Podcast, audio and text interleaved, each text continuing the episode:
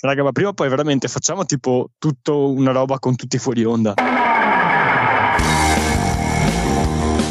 Siamo proprio Suso dipendenti, bisogna dirlo. Per omologare questa puntata Suso deve smettere di vivere. È una merda.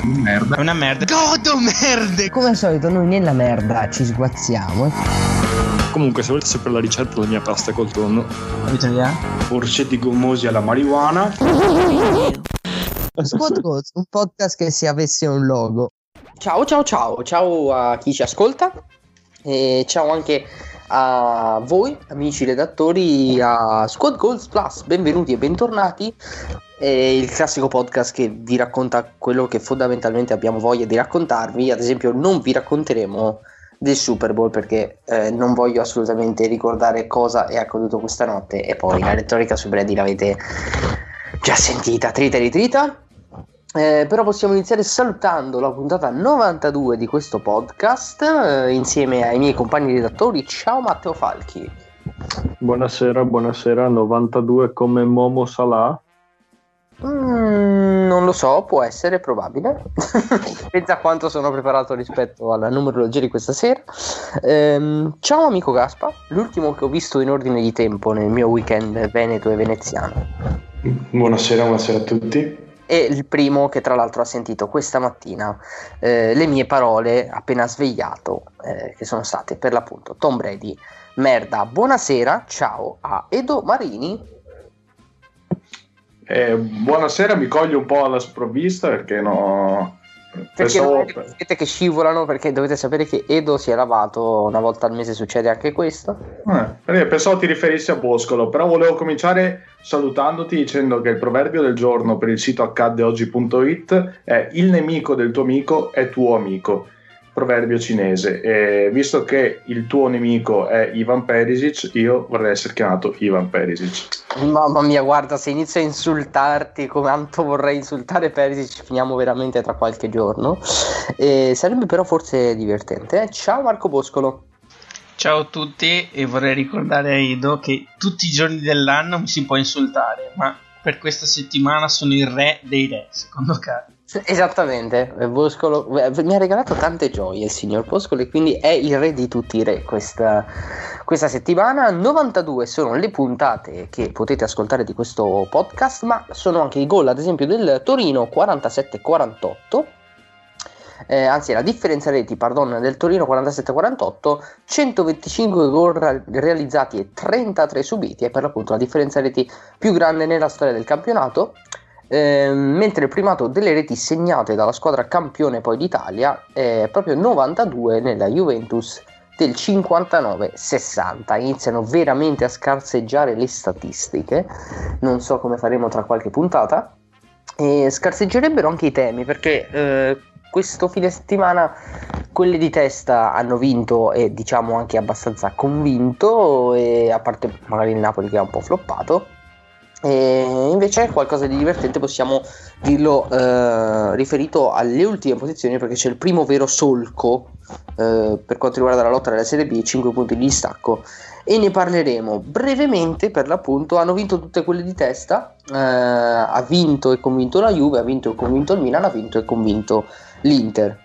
La Juve del Giaestro, amico Gasp e amico Falchi, era forse la partita sulla carta più difficile. E la cosa che mi ha sorpreso è vedere le statistiche, cioè avete segnato 2 gol producendo 0.33 expected goals, quindi è culo oppure è tornata la Juve allegriana per tipo un weekend, Falchi?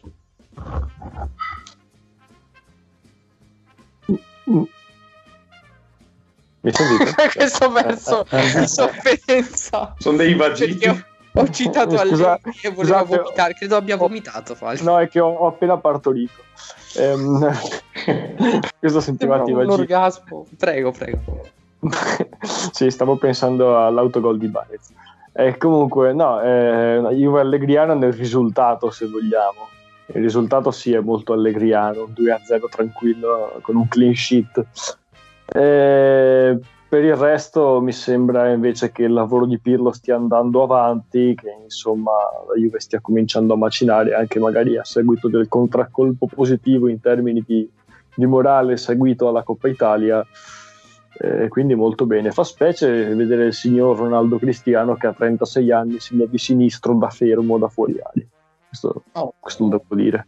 La risposta pungolato dalle critiche, mentre la Roma, amico Gasp, è ancora una volta la Roma che viene a Torino, la conosciamo, è anche magari bella da vedere a tratti, però poi e le piglia. Sì, effettivamente sì, ma come hai fornito giustamente tu le statistiche, in realtà la Juve non ha fatto una brutta partita. Ha quasi lasciato appositamente il pallino del gioco in mano alla Roma, perché si vedeva proprio che il possesso della Roma era molto ma molto sterile, cioè si vedeva che non erano per niente pericolosi quando arrivavano negli ultimi metri, e quindi aveva detto: beh, sai che faccio, vi faccio fare la fatica e poi io pac vi infilo in contropiede. Ed è un po' quello che è successo. Quindi Roma poco cinica, e Juve invece al contrario, come capita non molto spesso in realtà, perché a volte creiamo più di quello che concretizziamo, invece abbiamo fatto quello che andava fatto, ecco. È strano, perché quando parlavamo ad esempio del 2-2 maturato tra Roma e Inter, vi avevo parlato di come comunque la Roma mi avesse un po' deluso, perché mi aspettavo un po' di più, invece nei big match è sempre la solita Roma che qualitativamente c'è, e poi però arriva veramente al limite dell'area, come se fosse il Benevento, e poi ha molta fatica a trovare la porta. Utilizzo il solito collante quando si parla di Roma, che è Edo, perché diciamo che il progetto Fonseca sta comunque andando avanti, però c'è la grana Džeko, che potrebbe, come non potrebbe pesare. La Roma ha investito qualcosina sul mercato, è tornato ad esempio Sharawi. Secondo te tornerà al centro del progetto Džeko per forza di cose, o veramente stavolta è la rottura? Perché non è neanche la prima volta che succede una cosa del genere. Ma guarda, io credo che se ci fosse stata rottura definitiva, un accordo con qualche altra squadra, vedi lo scambio con Sanchez che poi è sfumato, ma qualcosa sarebbe successo durante il mercato di gennaio. Siamo qui a ripeterci ogni estate, ogni inverno, che Džeko dovrà andare via, che Džeko sì, deve cambiare squadra, Džeko ha 35 anni, però puntualmente poi Džeko torna alla ribalta e torna comunque a fare prestazioni buone, e a volte anche ottime, aggiungerei. Devo dire che quindi probabilmente sarà anche l'ultimo anno, ecco qua mi sbilancio, sì, perché gli anni avanzano e vedo che insomma però purtroppo la Roma non ha ancora trovato quella punta che può definitivamente sostituirlo, perché Borja Mayoral è sicuramente un buon elemento, ma ancora per arrivare ai livelli di Edin ce ne vuole. E mi ha sorpreso Borja, perché è uno che rompe però molto il cazzo alle difese avversarie, no? Sì, no, è vero, quello sì, ma io non ci avrei messo una lira su Mayoral a inizio stagione, infatti non ero convinto che la Roma avesse fatto un buon acquisto, invece devo dire che lì in mezzo se la sta cavando piuttosto bene, in mezzo all'attacco. E poi insomma è chiaro che alla Roma mancano ancora dei giocatori importanti, e il solo Mkhitaryan non può essere di supporto a tutto quanto l'attacco, e soprattutto se metti anche Bryan Cristante sulla tre quarti, qualche difficoltà con la Juve puoi avercela. Spendo solo una parola nei confronti di un giocatore della Juve di cui non parliamo molto, ma che secondo me è cresciuto molto in questa stagione, e che è Danilo, che lo scambio con Cancelo doveva essere una cosa per cui la Juve ci aveva perso e basta, invece secondo me si sta rivelando essere veramente un bel difensore, soprattutto nell'1 contro 1. Sì, ha iniziato veramente a capire molte cose di tattica. Secondo me perché l'abbiamo scambiato con l'omonimo del Bologna. Beh, vabbè, no, non posso dire che Babbaro, lo dico, che Babbaro, quello del Bologna. Chissà quanto costa, potrei comprarlo al Fantacalcio, è un po' un meme vivente. Tornando a noi, il Milan invece, lo dico a Boscolo che ci ha regalato anche una grande poesia in chat su come mutarsi, ha vinto col freno a mano tirato e dispiace sempre veramente, credetemi, per il Crotone, perché è la stessa partita che ha fatto a Milano con l'Inter, cioè se l'è giocata a viso aperto, non ha neanche fatto così male il primo tempo, poi ne prende uno e dove ce ne sta uno mi insegna il signor Boscolo. Sì, la partita non ho potuto vederla, ho cercato di recuperare il più possibile, comunque è una partita che ha seguito lo spartito che ci sarebbe aspettati, ossia un Crotone, come hai detto te, che magari non ha fatto neanche malissimo, ma ha detto un Cutrone, sì, ha detto Cutrone, no, lo so, un lapsus freudiano. No, il Crotone non sarebbe neanche una squadra malvagia, però cioè, la difesa è veramente colabrodo, basta vedere i gol per capire perché hanno subito così tanti rete, veramente non c'è marcatura. Magari avrebbero anche qualche elemento interessante, adesso hanno preso anche un ass, insomma, però ripeto, la fase difensiva è qualcosa di clamoroso e finirà probabilmente la stagione come la peggior difesa e quindi retrocederà. Per il Milan non era una gara che veramente questa qui impensieriva più di tanto, però comunque portarla a casa 4-0 con una mentalità super aggressiva, perché il quarto gol è avvenuto dopo 30 secondi dal terzo, ossia calcio d'inizio e calcio insomma di ripresa dopo il gol da parte del Crotone, pressing assiduo del Milan sul 3-0, recupera palla, azione e gol di Rebic. Quindi da qua si capisce che la cattiveria c'è e la voglia di far bene c'è. Magari non so quante altre squadre in questo momento in Serie A avrebbero avuto quell'approccio sul 3-0 sulla ripresa del gioco. Però sul Milan visto che la gara non aveva molto da dire, se no vabbè, solito Ibra, soliti elogi, però ripetiamo, siamo contro Crotone, se non questo fattore qui di riflessione su cui volevo sentirvi anche voi, che il Milan ha fatto tutti i punti praticamente contro le medio piccole, perché adesso mi viene in mente recentemente abbiamo giocato contro squadre forti, abbiamo preso la tramvata dall'Atalanta e siamo usciti in Coppa Italia con la Juve, no, con l'Inter, scusate, e poi abbiamo perso anche con la Juve. E quindi, cioè, se voi pensate, in un campionato la differenza la fa giocare contro le medio piccole, perché se contiamo 15 squadre come medio piccole, un po' di meno, se tu le vinci tutte sono 45 punti ad andata, 45 punti al ritorno, metti qualcosa in meno, una volta che arrivi a 80 punti, 85 lo vinci lo scudetto, Quindi veramente la differenza di questo Milan rispetto alle stagioni scorse magari non è contro le grandi, adesso staremo tanto a vedere le prossime, ma contro le piccole, perché noi tanti punti li perdevamo per strada, i pareggi del cazzo li facevamo, adesso non li facciamo più. Quindi secondo voi è possibile... Scudo, Cosa? Hai detto che vincerete lo scudetto, l'abbiamo sentito? No, non è vero. No. Beh, l'hai detto, no, sì. L'hai dico, detto. Secondo l'hai voi... Detto. L'hai detto, Giacomo. L'hai detto. Esiste una battuta di Aldo Giovanni e Giacomo così? Forse sì. No, forse la inventiamo noi. No, ma secondo voi è possibile che una squadra vada a perdere tutti gli scontri diretti o quasi contro le 3-4 pretendenti rivali e poi vince lo scudetto, magari?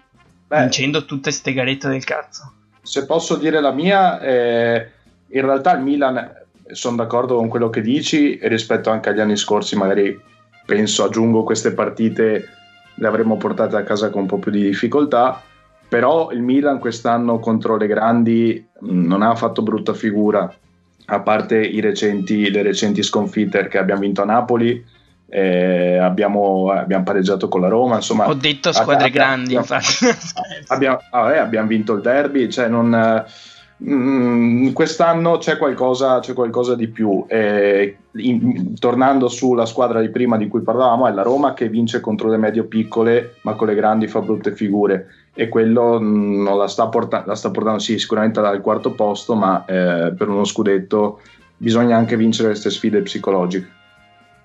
Io volevo dire, ma secondo me sì, è possibile vincere il campionato se uno vince solo con le piccole e negli scontri diretti non vince mai. Prova a pensarci, se hai scontri diretti con altre, non so, facciamo 5 squadre e le perdi tutte e vinci tutte le altre 28 gare, fai comunque 84 punti. Con 84 punti, se non vinci il campionato, ci vai molto vicino.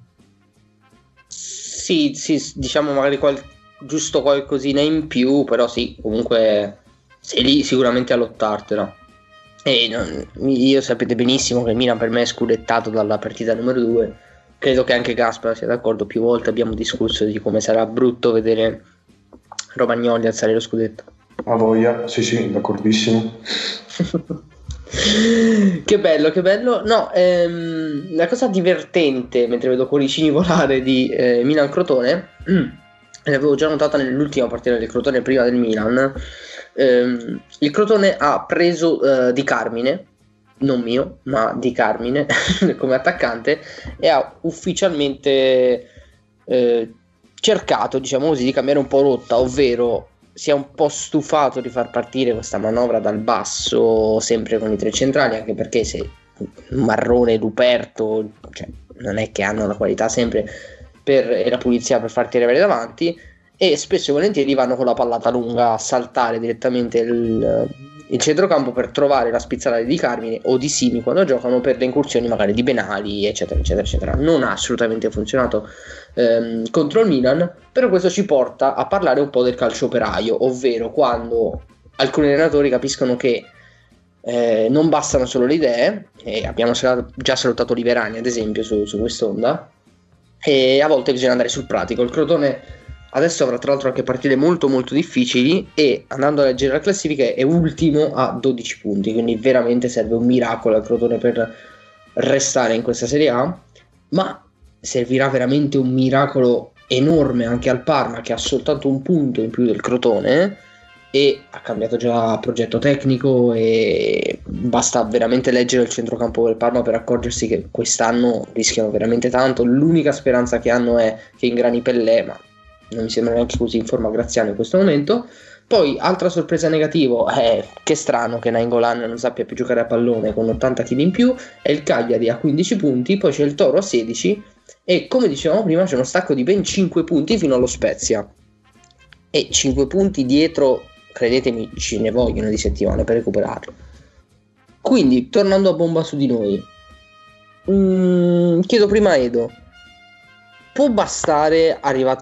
L'esempio del Crotone è lampante, il cambiare idea, ovvero andiamo un po' più sul pratico, cerchiamo la palata sugli attaccanti, ma anche penso al Cagliari che con gli acquisti che ha fatto ha infoltito molto la mediana, magari per cercare anche soluzioni da fuori con Nainggolan.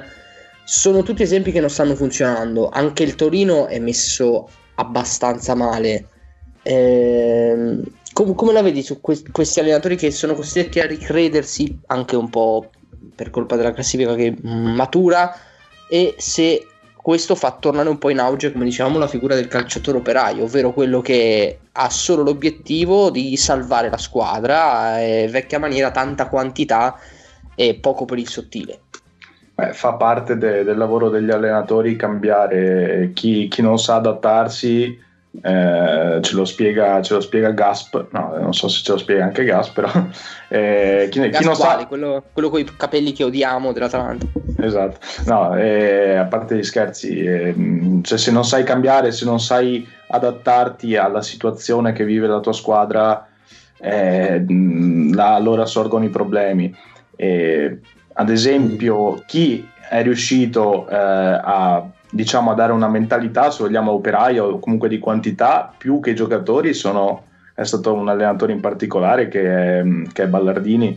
Praticamente Ballardini ha preso questa squadra e l'ha detto: ragazzi, facciamo un patto e arriviamo a fine anno, poi vediamo. È l'unico allenatore che può allenare a Genova, incredibile.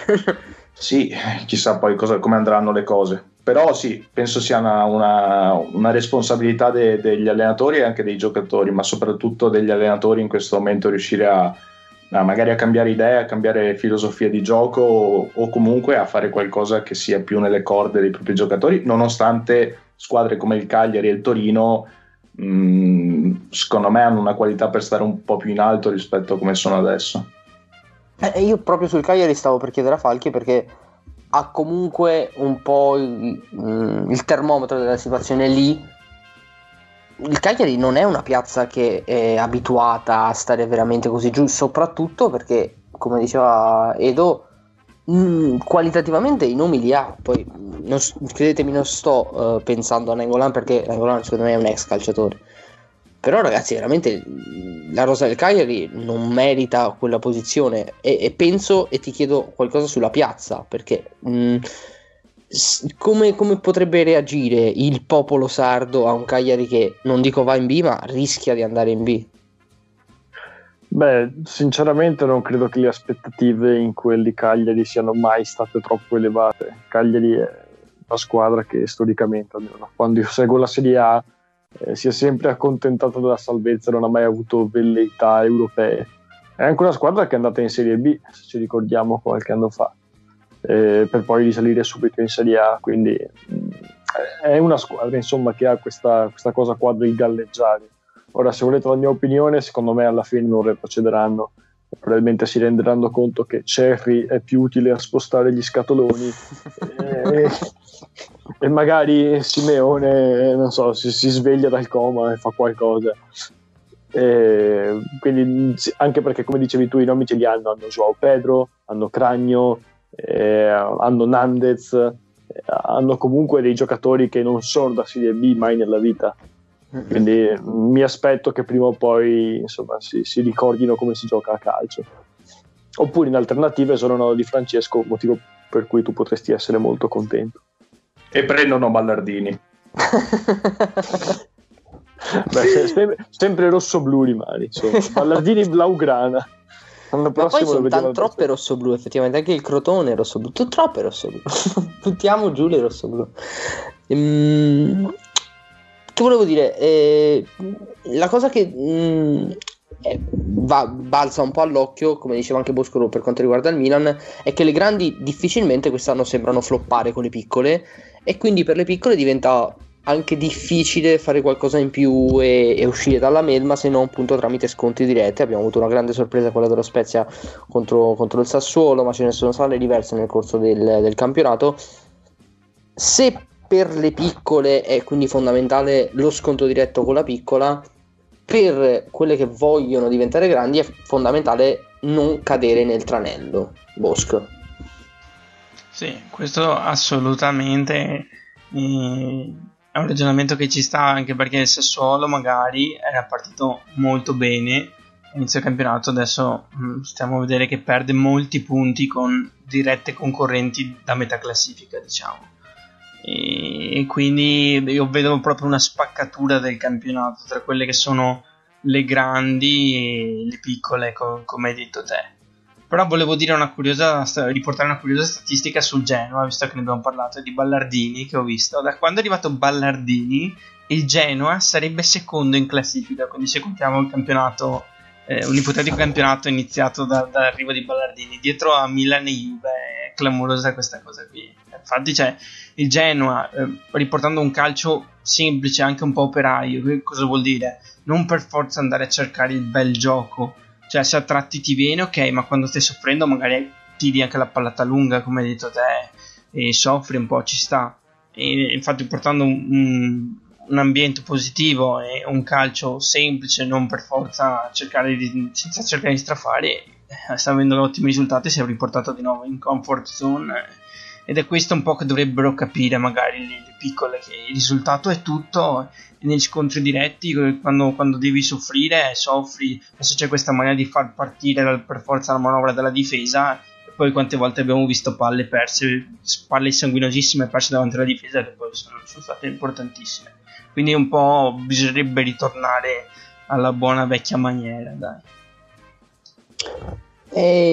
I pochi esempi brillanti del che bella la pulizia del gioco, e ogni tanto anche dei buoni risultati, sono lo Spezia per l'appunto, il Benevento, che nonostante la mia poca stima per Inzaghi è bello lì 14esimo, l'Udinese, che ha comunque messo più qualità a centrocampo.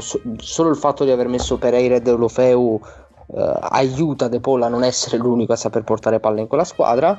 D'altro canto, tornando appunto sui metalmeccanici che sono in fondo, Gasp, è davvero tosta, come dicevamo, recuperare 5 punti. Probabilmente la classifica si riaccorcerà, Però credi che queste squadre che appunto ho citato, che fanno del bel gioco, comunque la loro anima, possano essere risucchiate a lungo andare nel calderone, o c'hanno ragione anche loro, cioè testardi con la loro idea, i risultati per alcuni stanno premiando? Sì. Secondo me alla lunga almeno una si salva, però una delle due sicuramente, cioè tra Cagliari e Torino la vedo veramente dura, perché quella subito sopra di loro è lo Spezia, e lo Spezia anch'essa ha stupito come stile di gioco, è molto propositivo e sì. Però lo Spezia ha vinto 5 partite, cioè per dirvi il Torino ne ha vinte 2. Esatto, e immaginando uno scontro diretto sia Torino-Spezia che Cagliari-Spezia, io vedrei comunque lo Spezia favorito sulla partita secca, ora come ora. È chiaro che è tutto in mano dello Spezia, perché ora hanno il destino dalla loro parte, e se non buttano via qualche punto con gli scontri diretti o con le squadre più abbordabili, veramente rischiano di far mandare in B squadre che non ci saremmo mai immaginati ad inizio stagione. Tra l'altro adesso vi dico che il prossimo turno di campionato vedrà 3 belle sfide, perché di queste squadre citate, perché il Torino gioca contro il Genoa, che in questo momento insomma, Madonna. Ma potrebbe anche essere che il Torino faccia il risultato e sia in questo campionato pazzo. Lo Spezia invece accoglie il Milan in casa, Spezia che sta per cambiare proprietà, vabbè, insomma una proprietà americana, e il Cagliari gioca con l'Atalanta, quindi sarà secondo me un bel punto di questo campionato, questa sfida qui, almeno per la classe operaia, come vogliamo dire. Rimaniamo con te proprio perché il calcio operaio è un po' il fulcro di questa prima parte di puntata di Squad Goals Plus, e immagino che tu ci regalerai una canzone su quest'indole. Sì, io ho preparato 2 canzoni, quella sulla classe operaia la tengo per la fine. Però ora vi propongo un brano di Willie Nelson del 1979, ed è un auspicio che queste squadre possano rimettersi in carreggiata, quindi Willie Nelson, On the Road Again. I can't wait to get on the road again, on the road again, going places that I've never been, seeing things that I may never see again. I can't wait to get on the road again, on the road again. Like a band of gypsies we go down the highway. We're the best of friends, insisting that the world keep turning our way, and our way is on the road again. I just can't wait to get on the road again. My love is making music with my friend, and I can't wait to get on the road again.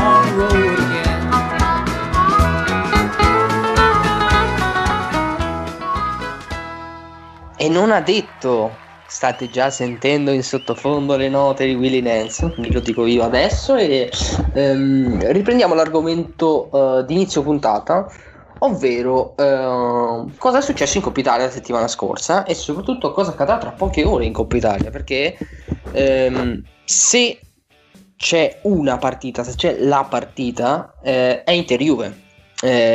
Il Milan, mi ci metto anche in mezzo, con il fatto che ha le coppe europee, o comunque il fatto che ha poca credibilità, diciamo così, derivata dai campionati scorsi, l'accantoniamo sempre un po' troppo spesso e ci focalizziamo sempre su Inter-Juve, che ha già avuto un bel capitolo in campionato e che ci ha detto anche qualcosa in Coppa Italia, l'inverso del campionato. La Juve non ha brillato, però ha approfittato degli errori dell'Inter e si è portata in vantaggio 2-1 in quel di Milano, e domani lo dovranno difendere i bianconeri. Non parto da loro, ma parto dai milanisti e da Boscolo in particolare, perché immagino abbia visto la partita. Ti chiedo innanzitutto se è possibile il ribaltone, perché io non ci credo così tanto. Se in caso di vittoria della Juve, o comunque di passaggio del turno della Juve, questo può essere il punto di svolta, perché la Juve ha vinto una partita molto allegriana con la Roma, veramente molto allegri, cioè capace di capire le fasi della partita. Come diceva Gasper prima, lasciamo il premio del gioco a loro, tanto noi puriamo in contropiede, e l'hanno fatto, seppur non in contropiede, ma approfittando degli errori anche contro l'Inter, e questo può dare sicurezza a lungo andare, mi chiedo, ti chiedo. Ma secondo me la svolta vera della Juve si è avuta un 7-8 partite fa, perché è da allora che giocano bene, ma neanche benissimo, però sono solidi, e questo non a caso va quasi a coincidere con il ritorno di Chiellini, cioè si è vista la differenza che fa in difesa, e la Juve è veramente tornata, la Juve è quella tosta, quella che può uccidere e ammazzare veramente tutti. Per quanto riguarda la partita in questione contro l'Inter, ai tempi del Covid il fattore campo non esiste, lo sappiamo, quindi può succedere di tutto, cioè il discorso dei gol fuori casa conta proprio relativamente, ma proprio pochissimo, perché sono tutte partite in campo neutro, diciamolo, e quindi l'Inter potrebbe tranquillamente ribaltarla, secondo me. Ma vado oltre, dimostro di essere il re dei re per questi pochi giorni, perché vi dico io come andrà a finire, senza che siamo già al finale con i pronosticoni. Sì, perché questa qui è una classica partita veramente fondamentale per la stagione di entrambe, perché è psicologico eliminare la Juve o eliminare l'Inter, dipende da quale punto di vista si guardi, e arrivare in finale è veramente come dire: io sono superiore a te, tentare di dare una bella ammazzata. Quindi secondo me un bel 2-1 per l'Inter con i supplementari, non ce lo toglie nessuno, sarebbe bellissimo, ma poi ai supplementari c'è il rigore, Handanović dimostri di essere un portiere, pare il rigore, Carmine chiede scusa dicendo sì, il mio portiere è sempre difeso, poi andate a rigori e perdete. Lo sai Carmine che fa così. Ma perché a settimane alterne devi prendere quelle medicine di strano colore e finire sempre alle 10:10 di sera preso veramente così male? Vabbè, ho una domanda anche per Edo, ma me la tengo per la fine perché è la più bastarda e conto sul fatto che possa essere caldo. Falchi, la Juve ti è piaciuta o ti è piaciuto solo il risultato? Il risultato mi è piaciuto moltissimo. Handanović che esce ti è piaciuto ancora di più? Sì, Buffon non mi è piaciuto tantissimo sul tiro di Lautaro. Per carità, Lautaro è stato bravo, il tiro non era così facile. Mm-hmm. Lautaro è stato veramente bravo. No, però Gigi... esatto, no, non è stato perfetto, però si è rifatto nel secondo tempo, non so se ti ricordi la parata che ha fatto. Tempo, sì, diciamo che c'è chi dice che gli hanno tirato addosso. Ma secondo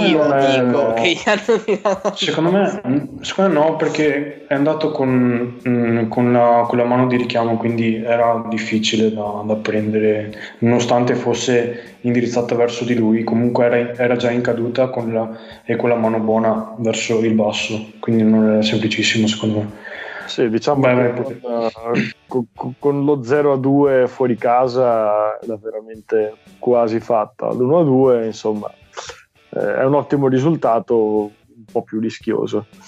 Però sì, mi è piaciuto molto Samir Handanović, che possa essere il vostro portiere per i prossimi 10, 20, 15 anni. Non merito almeno tutto questo. Non merito tutto questo. Preferiresti avere Padelli?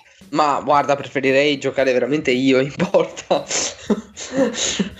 E vabbè, c'è chi ha dato la colpa a Bastoni. È stata una partita non bellissima in realtà, in sé per sé. Ovviamente è Coppa Italia, quindi lascia un po' il tempo che trova. Però chiedo sempre a te, Fa, se almeno mentalmente siete scesi con il piglio giusto o è stato un caso. Cioè, nel senso, per te è stato il desiderio di vendetta nel campionato o semplicemente nella partita siete stati più bravi e l'avete portata a casa con merito? Secondo me hanno messo un po' di cazzimma dal campionato, insomma, perché in campionato ci avete veramente spanato. Secondo me la squadra voleva dimostrare: ok, quella l'abbiamo giocata male, non siamo così, possiamo fare di meglio, possiamo fare il risultato. Quindi secondo me c'era sicuramente un po' la voglia di riscatto. E poi al di là di questo, ovviamente la partita la devi anche giocare, non basta aver voglia di vincerla, perché immagino che anche l'Inter la volesse vincere, credo, poi magari Handanović no, però Conte sicuramente sì poi tra l'altro mi ha veramente stupito il primo tempo della Juve, perché arrivava prima su praticamente ogni pallone, e a giudicare dalla partenza, quindi dal gol subito, la reazione è stata veramente importante. Poi nel secondo tempo c'è stato chiaramente un calo, ma penso fosse anche normale, anche perché l'Inter voleva chiaramente recuperare il risultato e quindi ha spinto di più. Ecco, per domani sicuramente non sarà una passeggiata di salute, nel senso che non dobbiamo andare per contenere il risultato, secondo me, anche perché con i ritorni di Lukaku e da Kimi penso che non sarà così facile portarla a casa. Mi sto veramente tenendo dall'insultare tutta la Slovenia, perché ho ancora negli occhi quell'uscita incredibile. Però devo una domanda cattiva a Edo. Edo, tu sei quello abituato, anche Boscolo lo è, a dei grandissimi standard in porta. Cioè, voi avete quello che secondo me è il miglior portiere in Italia, ovvero di Donnarumma, un portiere che fa una differenza abissale partita su partita, veramente incredibile. Vedere quello Juve-Inter con, a mio modo di vedere, un Buffon comunque molto goffo, che risente un po' dell'età e forse risente anche della sua stessa aura che si è voluto creare, e Handanović che vabbè ormai lo conosciamo, veramente tetraplegico. Ma la carenza proprio fra i pali può fare la differenza tornando al campionato, nella corsa a lungo andare in campionato? Perché c'è una partita secca in cui finisce 1-2 e secondo me ci sono due errori rampanti, uno per parte, testimonia qualcosa. Cioè, la Juve è venuta qua a Milano, ha fatto comunque la sua partita, sì, ma ha vinto con un rigore e una papera, e l'Inter ha segnato su un tiro che comunque era centrale, era molto lento. Quindi ti chiedo, non provi un po' pietà per noi? Cioè, nel senso doveva essere una domanda cattiva questa o cosa? Per me, perché ci dai Gigio Donnarumma, per favore. Questa è una domanda cattiva, perché dacci Gigio. E tu hai fatto una riflessione con te stesso. Sì. E tornando a quello che dicevo all'inizio, tu sei il peggior nemico di te stesso, non è? E quindi sono tuo amico. E quindi sei mio amico, ma al contempo sei comunque il mio nemico. Vabbè. A parte queste cose qua che poi dovrebbero rimanere tra di noi, ma verranno sicuramente buttate fuori in puntata, perché Boscolo è un uomo cattivo. No, sicuramente è una bella domanda. E sì, allora la Juve comunque come primo portiere ha Szczęsny, che è sempre così nell'ombra, sempre poco un poco sotto i riflettori, ma secondo me è un ottimo portiere e ancora per qualche anno può dire la sua. Buffon e Handanović forse sembrano arrivati, Buffon ormai insomma lo fanno giocare in Coppa Italia, ma magari anche molto capace di fare ancora avere ancora qualche colpo, però insomma siamo arrivati, ecco, e Handanović è in declino da più di qualche anno e quindi è un valore aggiunto. Noi spesso ci dimentichiamo di parlare ai portieri, ma sono molto molto importanti. Ce lo dice anche magari una partita stupida, una partita che magari è poco interessante, che può essere Benevento-Sampdoria, dove Montipò ha fatto un'ottima gara e ha portato a casa un pareggio, nel senso l'ha portato lui a casa con alcune parate fondamentali. Può essere importante per la Lazio, che ha cambiato portiere passando da uno che sembrava intoccabile a un giocatore trito e ritrito, ma che in realtà ha dato un nuovo volto anche tattico. Quindi, il regista della Lazio praticamente. Sì, ma veramente è bello che Inzaghi sia andato oltre quello che era lo status quo e abbia provato e abbia capito che effettivamente funziona meglio uno come Reina in questo momento. Quindi i portieri secondo me alla lunga sì, possono fare veramente la differenza in alcune partite. Mi applaudo da solo, perché questo è un collegamento pazzesco a una domanda veramente interessantissima che ci aveva lanciato Boscolo quest'oggi, e la lascio presentare proprio a lui. La domanda che avevo trovato in un sondaggio su YouTube chiedeva semplicemente qual era il ruolo, adesso non ricordo bene come veniva definito, però il ruolo forse più decisivo, non lo so, o di più valore, ecco, nel calcio, tra attacco, attaccante, centrocampista, difensore e portiere. Secondo me il portiere è il ruolo più importante, più decisivo, che ha più valore in una squadra, semplicemente perché il calcio non è come il basket, che vai a 90 punti, oltre 100 punti in America, ok? Cioè fai un gol ed è pesantissimo, cioè recuperare un gol, Carmine lo sa, andati gli errori di Handanović, costa sudore, le reti pesano veramente tanto, cioè a calcio si vince 1-0, 2-1, quindi quando c'è l'errore del portiere è veramente un qualcosa di incredibile, di pesante, ed è assolutamente il ruolo più fondamentale secondo la mia visione. Dopo ovvio che tantissimi altri ruoli, tutti gli altri ruoli hanno delle peculiarità, la loro importanza. Il sondaggio vinceva clamorosamente il centrocampo con un 60%, non lo so, secondo me è smisurato. Che sei proprio figlia del Pep Guardiolismo degli ultimi anni, cioè proprio gli tacca recondito. Io sono d'accordissimo sul fatto che ovviamente mancandomi il portiere me ne rendo conto. No, magari concludo un attimo il ragionamento e dopo dite a voi anche la vostra, magari sul sondaggio o sulla questione portieri. E il problema del portiere in questo momento in Serie A è un po' quello che avevate accennato, cioè che ci sono portieri come Handanović che risultano intoccabili, ok? Ed è questo, magari si fa più difficoltà a dare la vera importanza al portiere, come ha dato il Milan, che ha investito subito sul giovane, te lo tiri su, il portiere ce l'hai per 10-15 anni se resta in squadra con te. E dopo invece ci sono questi casi come Handanović o anche Buffon, perché diciamo che è giunto al capolinea, come ha detto Edo, che vengono sempre tenuti lì avanti perché hanno fatto magari delle grandi parate in passato, erano dei grandi portieri, eccetera eccetera. Però a un certo punto bisogna capire che un portiere è un ruolo decisivo e non puoi andare avanti con un portiere che ti fa un errore a partita o quasi, perché ripeto, un gol è un gol nel calcio, pesa tanto.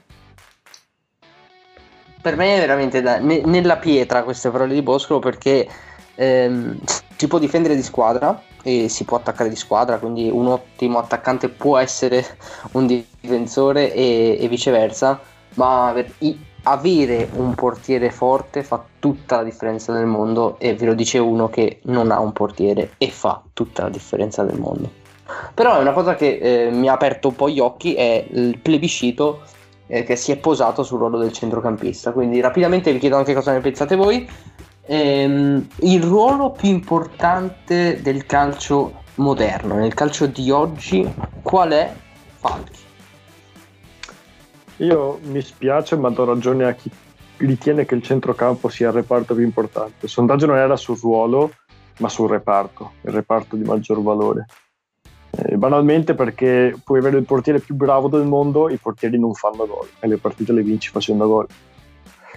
Quindi se tu hai un portiere che para qualunque cosa ma poi il resto della squadra non è capace a segnare, i titoli non li vinci, sul lungo periodo dico. Poi certo puoi portare la Champions League, tutte le partite ai rigori e vincere, ok, però non è... Questo mi porta a farti una domanda veramente lampissimo sul macro tema che ha poi portato a questo micro tema. Essendo il centrocampo, secondo te, il ruolo, diciamo così, il reparto fondamentale del calcio, cosa ti ha lasciato la prestazione di Nicolò Barella o le prestazioni di Nicolò Barella contro la Juve, o in generale cosa cazzo sta diventando Nicolò Barella? Quello che mi lascia Nicolò Barella è senso di rosicamento per non averlo nella mia squadra, sinceramente. Però ricordo che nella Lega che faccio il fantacalcio con i miei ex compagni di classe, nella stagione, la prima stagione di Barella in Serie A, quando era giovanissimo, un mio amico era andato in vacanza in Sardegna e lì un tizio gli aveva detto: prendi questo Barella che è forte. Il fatto è che il primo anno ovviamente Barella era un rookie assoluto della Serie A e performò un po' alla Barella dei vecchi tempi, nel senso un giallo a partita, pochi bonus, e quindi insomma non era una cosa che mi aspettassi, a dire il vero. Però niente da dire, un centrocampista che riesce a coniugare quantità e qualità ed è ancora relativamente giovane, quindi insomma è veramente un asset importante per questa Inter. Un uomo tra l'altro di gomma, cioè nel senso, secondo me si fa menare dalla moglie in casa per allenarsi a prenderle poi in partita, incredibile. Beh, ma lui è sardo, vivrà 200 anni probabilmente. Questo non è un problema per lui. Comunque chiudo un secondo il cerchio del mio ragionamento dicendo che il centrocampo secondo me è il ruolo più importante, perché è da lì che devi passare per segnare ed è da lì che devono passare i tuoi avversari per farti gol a loro volta. Il centrocampo è la porta di tutto, e avere un centrocampo che funziona permette a squadre anche non fortissime di fare veramente belle figure. Mi viene in mente la prima Juve di Allegri, che non era una squadra così eccezionale, ma quando hai centrocampo Pogba, Vidal e Pirlo forse qualcosina puoi farlo, ecco. Gasp, le tue fiche su quale reparto? Wow, no, questo ragionamento di Falchi mi ha super convinto, perché sì, anche io ero rimasto abbastanza spiazzato dal risultato del sondaggio, perché era molto a favore del centrocampo. Però insomma queste, sì, se lo vediamo da questo punto di vista, effettivamente non fa grosse pieghe il ragionamento, e quindi lo appoggio volentieri il buon Falchi.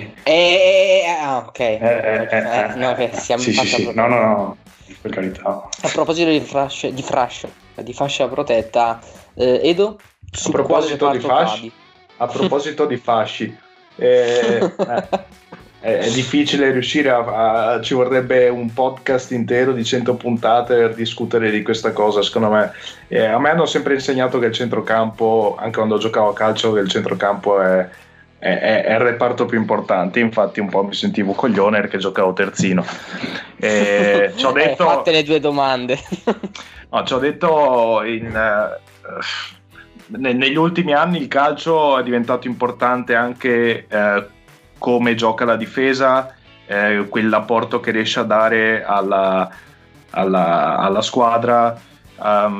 Quindi io non mi sento di dare, sicuramente ecco, il portiere forse è quello che per me è meno importante, anche se è un valore aggiunto importantissimo, ma è il meno importante, perché si è visto insomma di tante squadre che hanno vinto con portieri non eccezionali. Quindi Victor Valdés eccolo qua, il Victor Valdés di turno, sì, era un buon portiere, ma insomma con un Donnarumma in porta probabilmente avrebbero fatto altro. E quindi io sono d'accordo con Falchi sul centrocampo, ma per me è molto importante anche la difesa negli ultimi anni. Sì, beh, assolutamente anche la difesa, no? Io volevo soltanto chiudere con una battuta a questo argomento. Carmine però non si è esposto, se non sbaglio, no? Forse portiere, vabbè, dicendo che di sicuro... Forse portiere, io gioco in 10 tutte le cazzo di portiere. Solo, io voglio 11 portieri. Che va bene, che di sicuro l'attacco non serve ad un cazzo, questo concordiamo tutti. E proseguiamo. Questo wow. È un ragionamento molto italiano, posso dirti, alla Stanis. La difesa è il miglior attacco. Da che parte state voi? Ve lo chiediamo. Vogliamo sapere anche la vostra su quali fish, cioè su quale reparto buttereste anche le vostre fish tra la porta, la difesa, il centrocampo e l'attacco. Risponderete probabilmente a questa domanda settimana prossima. E avete anche risposto a un'altra domanda questa settimana, riferita al romanticismo meraviglioso di questo calciomercato che ha portato così tanto in auge il Genoa. E in realtà non so chi ha vinto questo sondaggio. Edo. Sì, allora qual era il nostro sondaggio? Lo ricordo io. Il sondaggio era l'acquisto più romantico di questo calciomercato invernale. Abbiamo dato 4 opzioni ai nostri cari amici ascoltatori.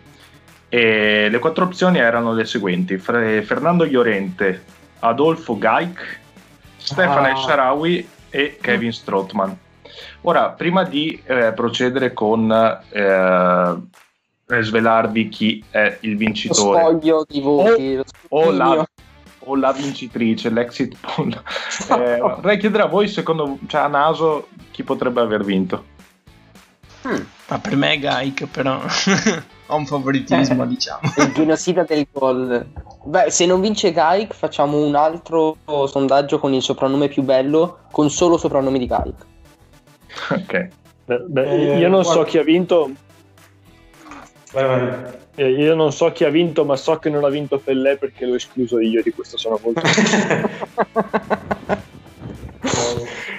No, io non so, cioè io avrei fatto vincere Gaik, però non so se effettivamente tutti i votanti al sondaggio conoscono la dietrologia che abbiamo raccontato in puntata, non so se tutti l'abbiano ascoltata, e quindi vado di Llorente. Secondo me Gaspa ha appena dato degli ignoranti a tutti gli ascoltatori o non ascoltatori. No. Per carità, ho detto dei non ascoltatori. Certo, il Buffon non ha detto dello scudetto. Ha detto regista di merda. Anche se bene freghista. Carmine, tu hai detto. Hai detto la tua? No, secondo me Strootman, perché io ho amato veramente Strootman alla Roma e mi piacerebbe tanto che nel 2021 con 2 crociati in meno fosse ancora lui il più romantico. Fosse lui a condurre il Genoa alla vittoria del campionato. E allora, prima di procedere, rispondo alla domanda di Gasp. Sì, i nostri ascoltatori, i nostri follower di Pretattica conoscono la figura di Adolfo Gaik perché prima della puntata, ancora il giorno prima, avevo messo un post con i vari soprannomi eccetera eccetera, ma questo non lo ha aiutato a vincere. Prima di tutto, una bella nota è che qualcuno ha votato anche su Facebook, e non so se qualcuno avesse già votato in passato, ma mi sono accorto che c'è stato più di qualcuno che ha votato, in realtà 6 persone, quindi interessante che ci sia anche quello. Tipo gli altri sondaggi magari non sono risultati veri i nostri. Esatto. Quindi, sono tutti falsati. Diciamo, partiamo con le risposte di Facebook, che vede tutti quanti praticamente alla pari, con un voto per Llorente, 2 per Gaik, 1 per El Sharawi e 2 per Strootman. Ma passiamo a Instagram, dove Gaik non ha vinto, così come non ha vinto Strootman, così come non ha vinto Fernando Llorente. E...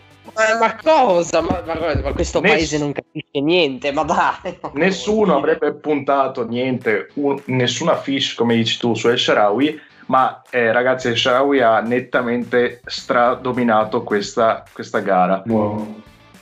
Questo paese è ancora affezionato ai cibi natalizi e ai grassoni e panzoni cinesi.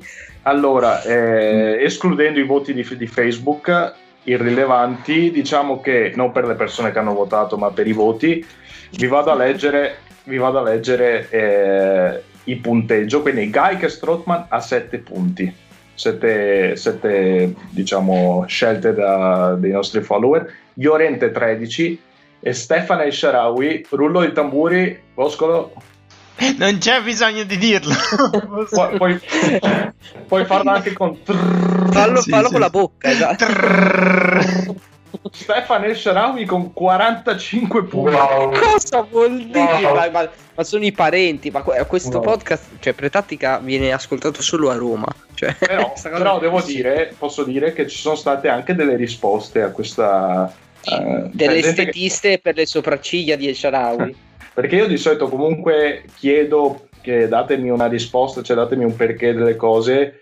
Però qua, anche se non l'ho chiesto, qualcuno ha risposto, come il mio amico Matteo, che dice: El Sharawi di nuovo a Roma è il classico tema romantico del potenziale fenomeno che si è bruciato troppo presto per le aspettative che aveva addosso, che torna dove è stato bene a riscattarsi per dare fiducia ai tifosi in un anno di emozioni miste per loro. Io le ho scritto: è vero, l'eterno ritorno. E lui: se prima o poi tornasse al Milan sarebbe ancora più romantico. E io: ma cosa? Questa gente ubriaca più di Boscolo. Vabbè, allora al Padova. Esatto. Io ho chiuso dicendo: per poi chiudere la carriera portando il Padova in A, in un Padova Novara del 2028. Magia. Sì, il problema è che Sharawi nel 2028 arriva veramente come Giuliano Ferrara. Cioè, io ve lo dico. Ecco. Questo, quindi si è chiusa la nostra votazione con El Sharawi vincitore. È un rumore di scuotere la testa, veramente. Ma perché ho visto la conferenza stampa di El Sharawi e quei capelli non meritano di vincere nulla. Vabbè. Per protesta non dirò nient'altro se non Edo, continua con la musica. Continuo con la musica e io mai, quando guardavo le partite del Padova, pensavo: ma questo a 30 anni avrà ancora la cresta? Cioè, non lo so, avrà qualche po' di dignità. Comunque... Cioè sì, avrà la cresta e no la dignità. Una cresta diversa, ma sempre cresta è. E proseguiamo con la canzone che vi avevo promesso prima, ovvero una canzone sulla classe operaia. Ci sarebbe anche una piccola storia, ma poi ve la racconto magari un'altra volta, se no andiamo troppo lunghi con la puntata. E allora vi propongo gli Scapé, la band spagnola, con El Vals del Obrero 1996. Orgulloso de estar entre el proletariado. Es difícil llegar a fin de mes y tener que sudar para ganar nuestro pan. Este es mi sitio, esta es mi gente, somos obreros, la clase preferente.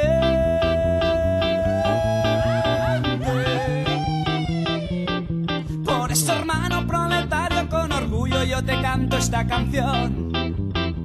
Somos la revolución. ¡Sí, señor! La revolución. ¡Sí, señor! ¡Sí, señor! Somos la revolución. Tu enemigo es el patrón. ¡Sí, señor! ¡Sí, señor! Somos la revolución. ¡Viva la revolución! Esto está a los cojones de aguantar las sanguijuelas, los que me roban mi dignidad. Mi vida se consume soportando esta rutina que me ahoga cada día más. Feliz de reemplazarlo, más calles en mis manos, mis riñones van a reventar.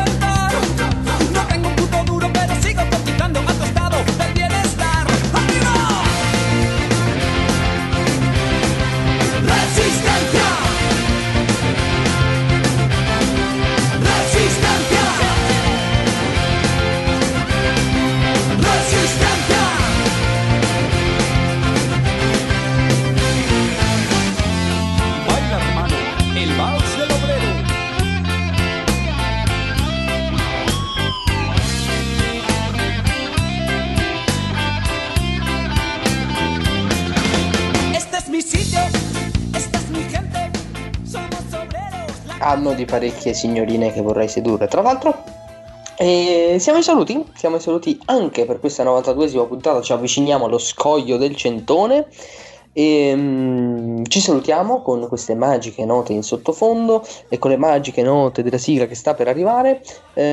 Saluto i miei compagni redattori che avranno l'arduo compito di dirmi la finale di Coppa Italia. Non voglio sapere come finisce nello specifico interview, voglio sapere quale sarà secondo voi però la finale della Coppa degli Italiani. Quindi abbracciamo e salutiamo l'amico Gasp, grazie di esserci stato.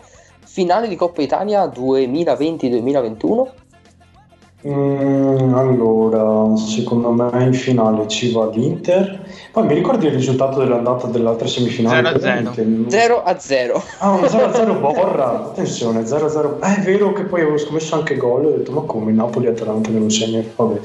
E l'altra, allora sarà Inter-Atalanta nel segno della nerazzurrita. E a proposito di cuori nero-azzurri, amico Falchi, la saluto.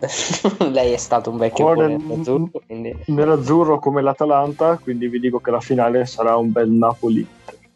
Ancora come le mani non le meni. Ciao amico Boscolo, che non metterà i rulli di tamburi, però se vuoi ti faccio il rullo di tamburi mentre dici la tua finalista. Okay, vai, perfetto. Allora, prima vi ho detto che ci va la Juve in finale e siccome sono una persona coerente dico Inter-Atalanta anch'io. Ma non posso più dare la parola a Edo, ho troppe mani davanti allo schermo, cortesemente. Edo, con le mani cosa devono fare i nostri... No, così suona male, con le mani... Ma sì, con le mani cosa devono fare i nostri ascoltatori? Con le mani, amore. A provocarsi del... sul soddisfacimento fisico, per dire allo Giuseppe Simone, e come andranno a finire queste semifinali? Con le mani, prendete il vostro bel smartphone e mettete mi piace e seguite questo bel progetto che è Squad Goals, che forse ci regalerà qualche sorpresa, non lo so, prima di arrivare a 3 cifre o quando arriveremo a 3 cifre. Io ti dico solo che secondo me la Coppa Italia se la porta a casa per il secondo anno di seguito il Napoli. E quindi contro chi batterà in finale o Napoli? Batterà l'Inter in malo modo, proprio con un disprezzo. Dico incredibilmente Inter, ed è per questo che io vi saluto dicendovi che la finale sarà Atalanta-Juve. E niente, keep the ball rolling. Ai permette signorina, sono il re della cantina. Volteggio tutto groppo sotto i lumi dell'Arco di San Rocco. Son monarca e son boemio. Se questa è la miseria, amici, tuffo con dignità da re.